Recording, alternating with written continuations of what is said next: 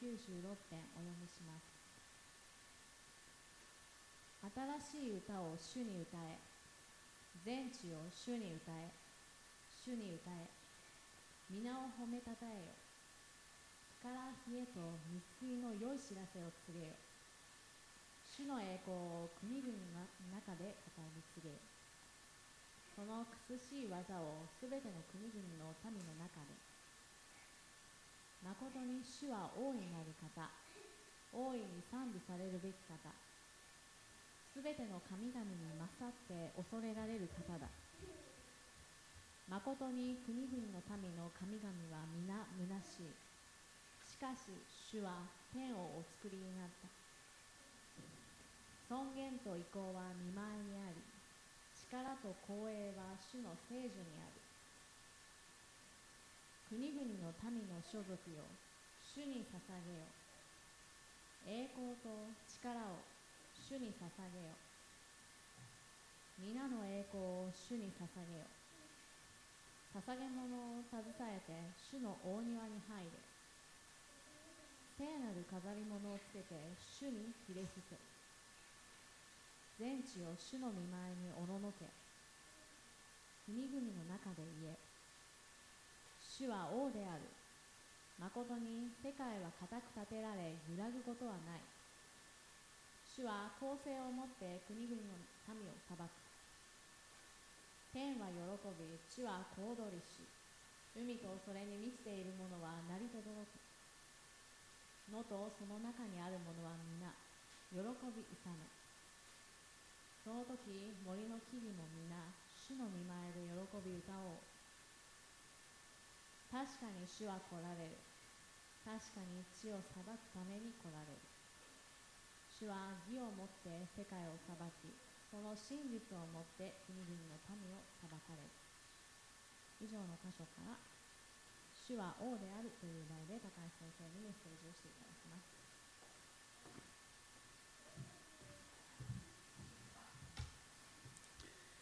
えっと、今配られましたけれども、あの詩編96編のですね、この私の詩訳もですね、参照にしながら、新海訳とちょっと比べながらですね、お聞きいただきたいと思います。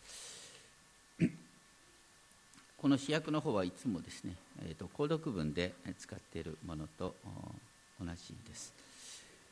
えーと、支援96編「主は王である」ということですけれども長い歴史を振り返ると現代の日本っていうのは、まあ、いろいろありますけれども4000年前の人が見たら3000年前の人が見たら憧れるようなですね繁栄の中にある。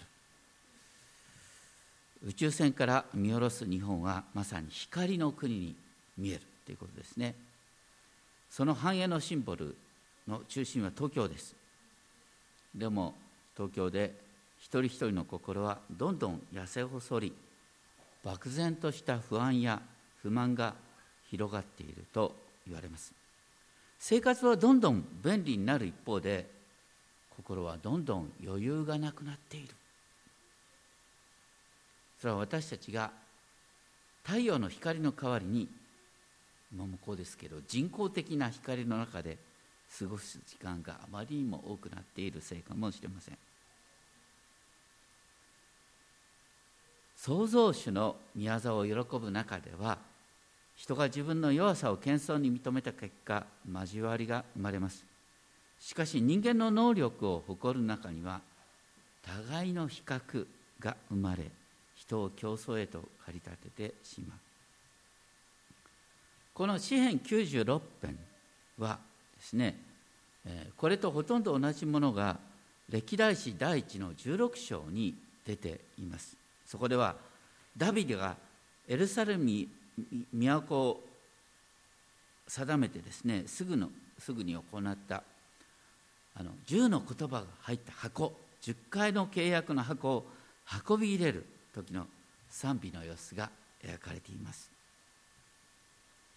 その際全イスラエルが歓声を上げて「ハレイリア!」と歌いながらさまざまな楽器が響かせられる中でダビデは飛び跳ねて喜び踊った。その時にダビデが作った聖歌によってこの歌が歌われた。残念ながらメロディーはどういうもんだったかわからない。当時の常識ではですねこのような時に王様が取るべき態度っていうのは自分を神の代理として神と一緒に王がその栄光がたたえられるっていう感じだった。しかしダビデはこの時ですねそんな王の権威をかなぐり捨ててもう人が自分をどう見てるかなんていうことを忘れたかのようにですね自分をみんなと同じしもべの立場において喜び踊った。ダビデはこの時に気づいてました。自分の前の王様サウルが人の目を恐れて人からどう思われるかななんていうことを気にしすぎて神様を褒めたたえることを忘れていた。それに対してダビデは全てを支配しているのは主なんだ。ということを覚えて自分の立場を与えてるのはあくまでも天地万物の創造主であるということを覚えて主に歌えっていう言葉を繰り返しています。この原文の流れで言うと主に歌え主に歌え主に歌えって3回繰り返されるんです。歌う内容は新しい歌。全地の者よ主に歌えと呼びかけそして皆をたたえよと言われます。そして新しい歌っていうのは何かっていうと新しいっていうのはねこう僕はどっちかというと古いドイツの歌が好きだったりするんですがそういう新しさの問題じゃない、ね、そういう人間的な新しさとか古さじゃなくして新鮮さなんですね。先ほど御言葉の目想の中で読みましたけども愛歌3章22節にはこう書いてある。私たちが滅び失せなかったのは主の恵みによる。主の憐れみは尽きないからだ。それは朝ごとに新しい朝ごとに新鮮な歌を私たちは主に向かって歌うんだ。次に「見救いを火から火へと告げ知らせよ」あります。見救い。神様がイスラエルの民をエジプトの奴隷状態から解放してくださった。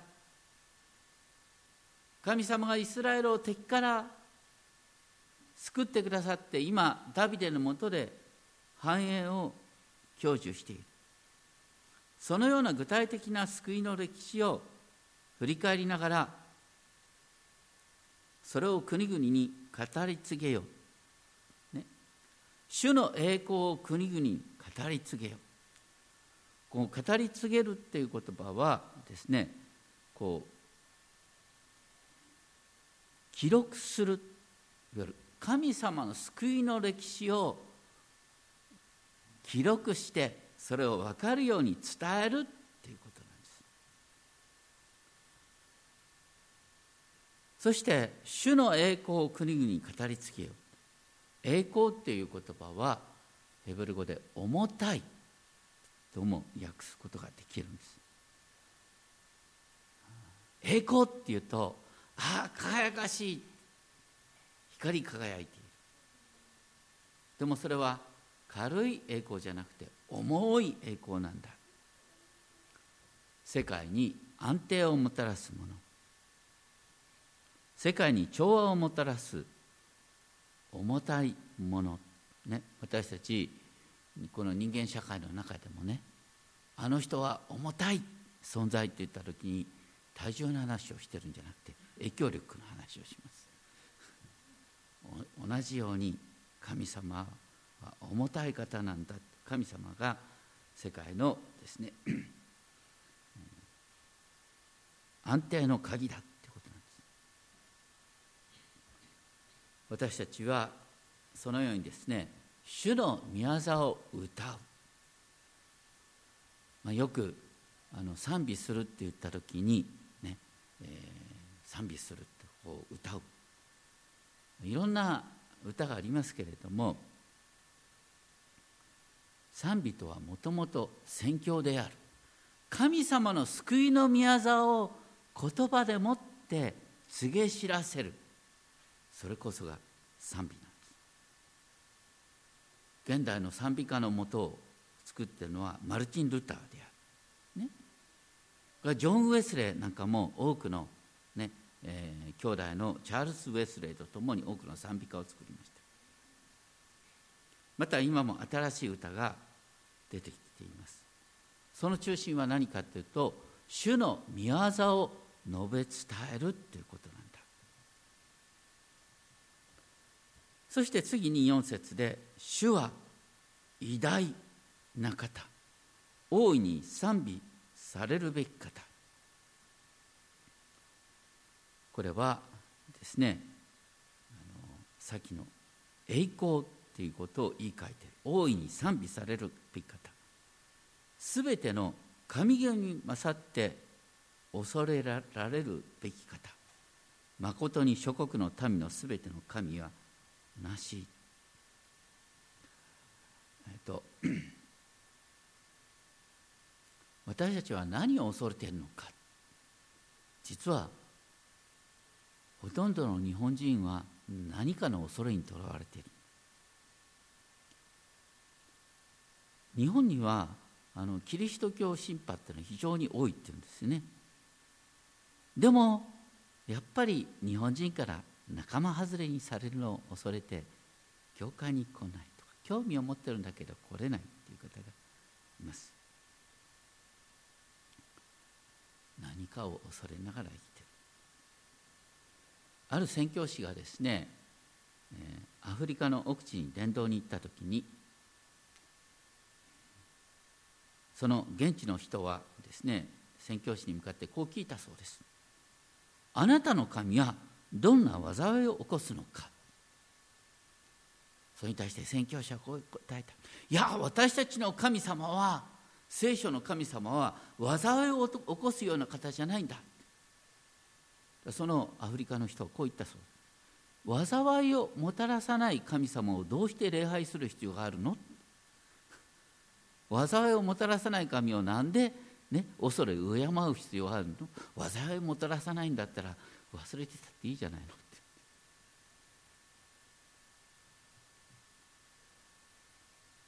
昔から日本でもそうなんですけどもなんでね神を神々を恐れ敬うかっていうとたたりを起こすから。最近も日本でこんな話がありますけれども1985年に阪神タイガースが優勝した。その時にあのケンタッキーフライドチキンの創業者カーネル・サンダースの銅像をですね胴上げした挙句ですね道頓堀に落としてしまった。最近になるまで3日なかった。だからカーネル・サンダースの呪いによって阪神タイガースがずっと弱かったそうですね。でそのサンダースさんのあの像が幸いですねあの引き上げられたんですよ。おかげで今年はなんか強いとかいう話がありますけれども。あの 昔から日本にですね怨霊信仰っていうのがあるんだ。怨霊無念の死を遂げた人の怨霊が生きてる人に災いをもたらす。例えば昔菅原道真っていう人がいた。彼は貴族として結構出世したんですよ。でもあの左遷されて左遷されたところでですね、えー、非業の死を遂げたんです。それから何が起こったかというと菅原道真をですね計略をはけ、えー、測って左遷した人の家がなんか次から次とあの悪いことが起こったそうですね。彼ら思った。ああ菅原道真のたたりじゃって。どうしたかっていうと今度菅原道真を神として崇めますって。から頭良かったから、ね、学問の神として崇めるようになったもともとはね崇めるようになったきっかけは何かって「たたりじゃー」って話なんです。私たち日本人には知らないうちにそのたたり信仰ってあるなんで多くの人が先祖崇拝に巻き込まれるかというとやっぱりたたりが怖いんですよ。それに対してここで言ってるのはね諸国の民のすべての神々は虚しい。こんなものを恐れる必要はないよ。それ以上に恐れる必要があるのは天地万物の創造主なんだっていうことなんです。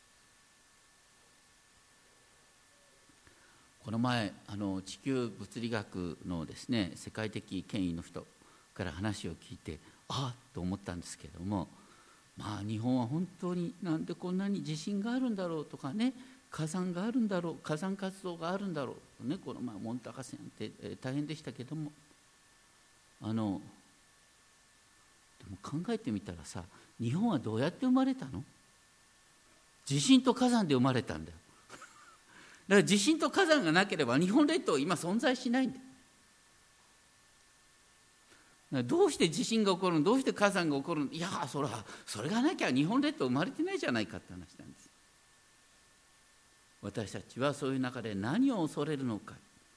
その何かのさ因縁とかたたりとか考えるんじゃなくてそれら神様が守っていて、ね、この聖書の神様が地震火山を通してこの日本列島を生み出したまにね私たち神様を恐れることを忘れることがあるからたまにああいうことが起きるんだ。でも考えてみたら適度に守られてんだよ。だからそういう中で私たちは主は天を作られた。主こそが全ての世界の創造主なんだっていうことを覚えると。この主は天を作られたって言った時の天っていう言葉はね、え、もろもろの天複数形なんです。だから主こそは全宇宙を作られた。多様形ができる時に燃えるようなあの熱いねこう火の玉。すごいですね。あの自然現象の中で天が作られている。この天が複数であるっていうのはですねその全宇宙の広がりっていうことと同時にですね、えー、当時の感覚ではこの天は七層があったと書いて要するに目に見えない世界をもう作りになった方が神なんだということなんですね。私たちはその創造主である神の尊厳と意向を覚える。意向っていう言葉は名誉とも訳される言葉です。尊厳と意向というのは結構ペアで使われることが多い。意向は輝きとも訳される。力と光栄は主の聖女にあるっていう光栄っていうのは大祭司の衣の美しさなどを表す時に使われる言葉。とにかく聖書の神ヤフェは全宇宙の創造主なんだということを言っている。私たちはそれを本当にね忘れてしまうことがないだろうか。あの南太平洋のサモア諸島の人々がですねあのこんなことを言った。彼らがクリスチャンになった後ですね。なんかヨーロッパでは神様恐れ礼拝してるって言って実は心の中では神様よりもお金を礼拝してるんじゃないかと。ヨーロッパ人の神は創造主である前にお金なんだ。なんていうふうに言ってた。私たちは知らないうちにですねこの本当にこの生の自然を超えて人間が作ったですねこのコンクリートの中で誰が偉いか誰が強いか、なんていうことの競争をしてしまって創造主の意向を忘れているんじゃないか。そういう中で7節8節で繰り返される不思議な言葉があるんです。主に着せよ。主に着せよ。主に着せよ。何かっていうと栄光と力を主に着せよ。って言うんですね。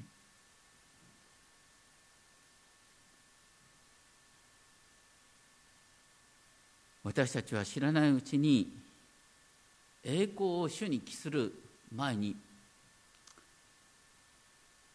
あの人はすごいなとか言ってねこう人間の力強さを比べてしまう。それこそが実は神様から見た人間の堕落の始まりなんです。詩篇62編の9節にこう書いてある。まことに人間の子らは息のようなもの。彼らを合わせても息よりも軽い。神様の栄光は重さで表される。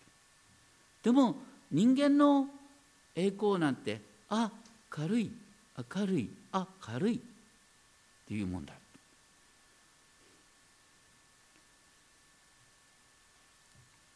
この聖書の中でねモーセもですねあの恐ろしさのは何かというとですねイスラエルの民はですね約束の地に入った後にですねあの自分たちの力を誇るようになってしまう。この私の力私の手の力がこの富を築き上げたのだと言わないように注意しなさい。人間っていうのは必要が満たされるとですね神様を忘れて人間同士の競争を始めてしまう。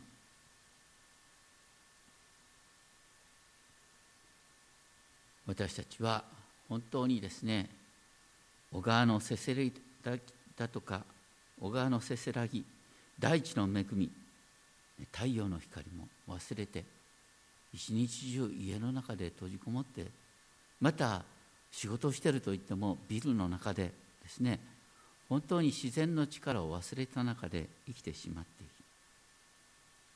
人間が作り上げたものを比べ競争してしまう。それに対してパウロはこんなことを言った。一体誰があなたを優れたものと認めるのか。あなたには一体何かもらってないものがあるか。もしもらってもらったのならなぜもらっていないかのように誇るのか。って言いました。私たちは本当に神様を忘れて人間の力を誇ってしまうことがあるんではないでしょうか。そういう中でこの支援96編の9節8節の終わりからこう書いてある。捧げ物を携え主の大庭に入れ。主にひれ伏せ聖なる意向の前に見舞いでおののけ地のすべてのものよ。本当にですねすべてのことは当たり前ではないんだ。この世界は主によって保たれているんだ。そのことを覚えて主の見舞いでおののくんだ。そして国々の中で語れ主は王である。ヤフベは王である。この聖書の神こそが全世界の支配者なんだっていうことを覚えて主をたたえ主の前にひれ伏せって言うんですね。主は王であるからこそ世界は固く立てられ揺るぐことはないんだ。さっき言ったように日本列島は火山現象で地震でもって生まれた列島だ。でも幸い主の守りのおかげで、本列島日本沈没なんて昔映画がありましたけどもどうにか保たれている。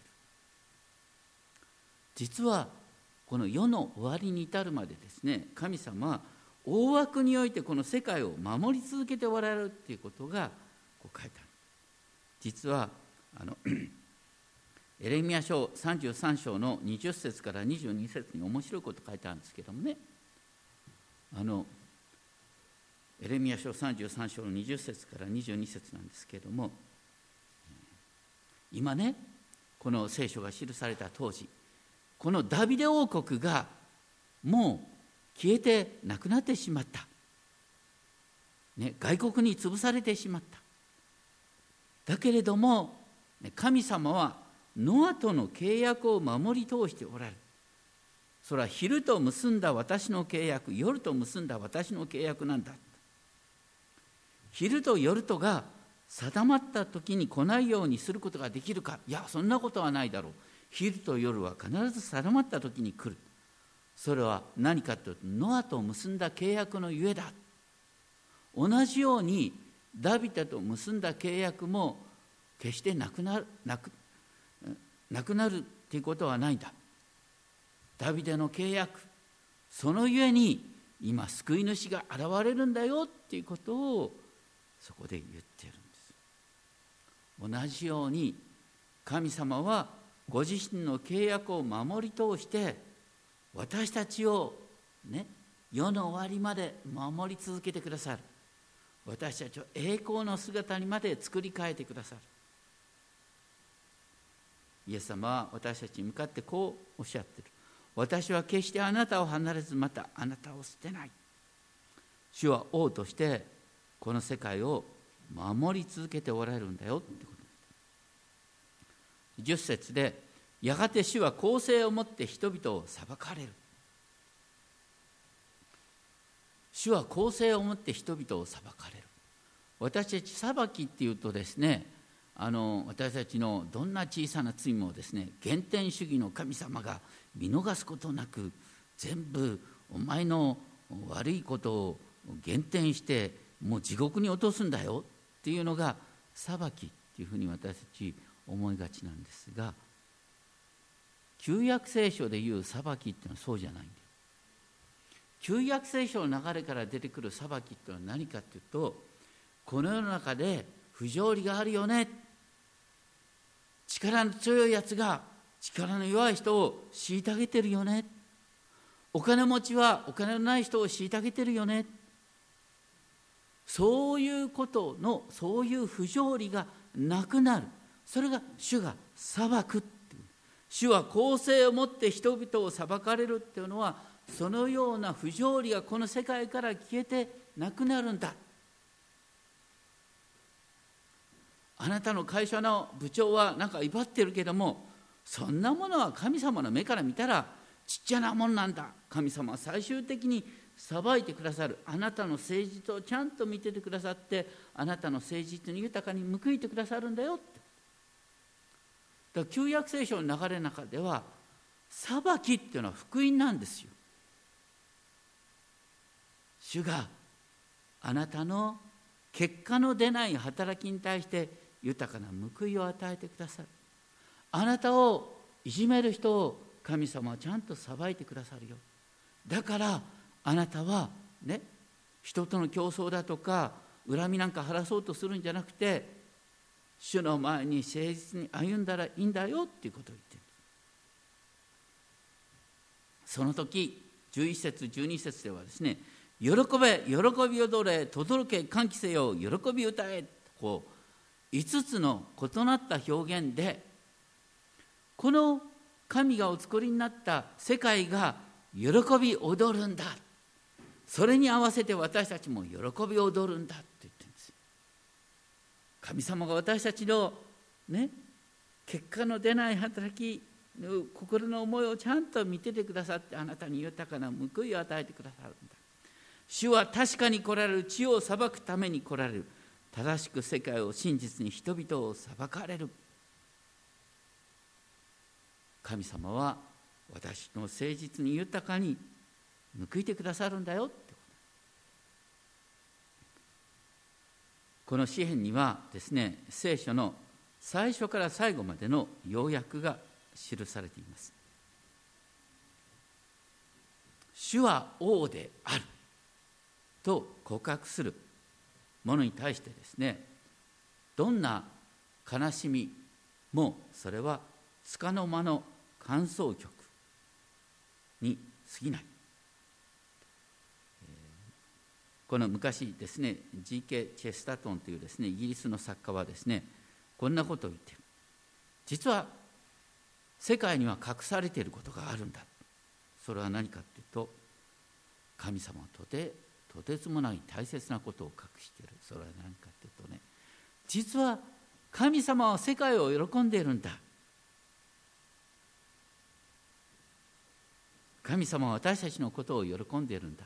でもその主の喜びの声っていうのは実は隠されているんだ。イエス様は涙を見せた。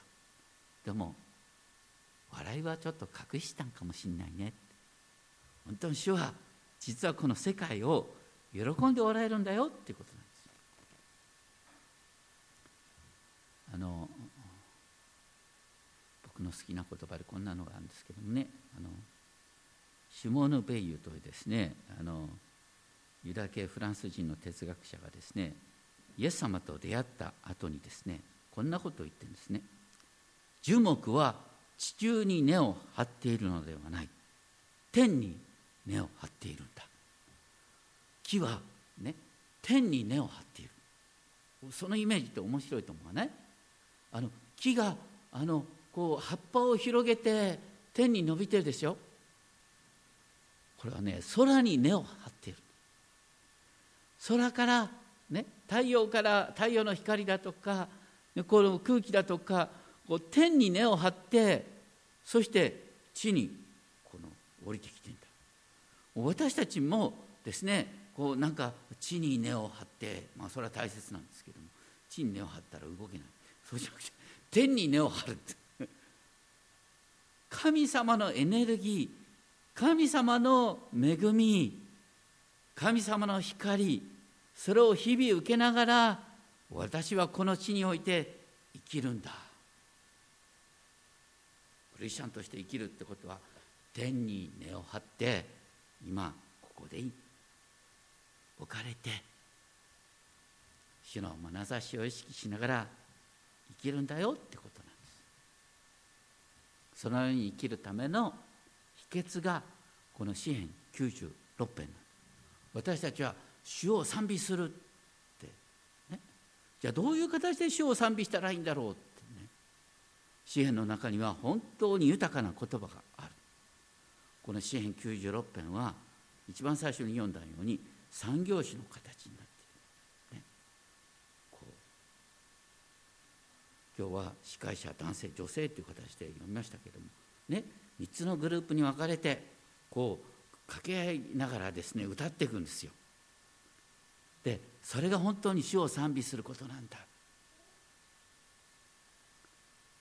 さまざまな表現を用いながら主は王である主こそが全地の支配者なんだっていうことを覚えていくときにまた野原を散歩しながら美しい花を見ながら美しい山を見ながら日向ぼっこをしながら詩篇96編を自分の心の歌として賛美してみたいと思います。お祈りをしましょう。主は王である。それゆえ世界は揺らぐことはない。確かに時たま地震があり時たま火山噴火があります。しかし大枠においてこの世界は守られております。決まった時に太陽が昇り太陽が沈みます。夜になったら昨日と同じ星が輝いています。朝になったら昨日と同じ空気が流れています。本当に全ては神の恵みです。私たちはそれを忘れてどんぐりの末比べのように互いを比較し合い自分を卑下してみたり傲慢になったりしています。どうかいつでもどこでも主こそが王である。私たちは主のほかに恐れるものはないんだ。そのことを覚えながら日々生きていくことができるよう導いてください。主は王である。それゆえ世界は固く立てられることはない主は公正をもってこの世界を裁いてくださるだから私たちはいつでもどこでも主の眼差しだけを意識して生きればいいんだ。本当にありがとうございます。どうかいつでもどこでも主を覚えさせてください。イエス様の皆によってお願いします。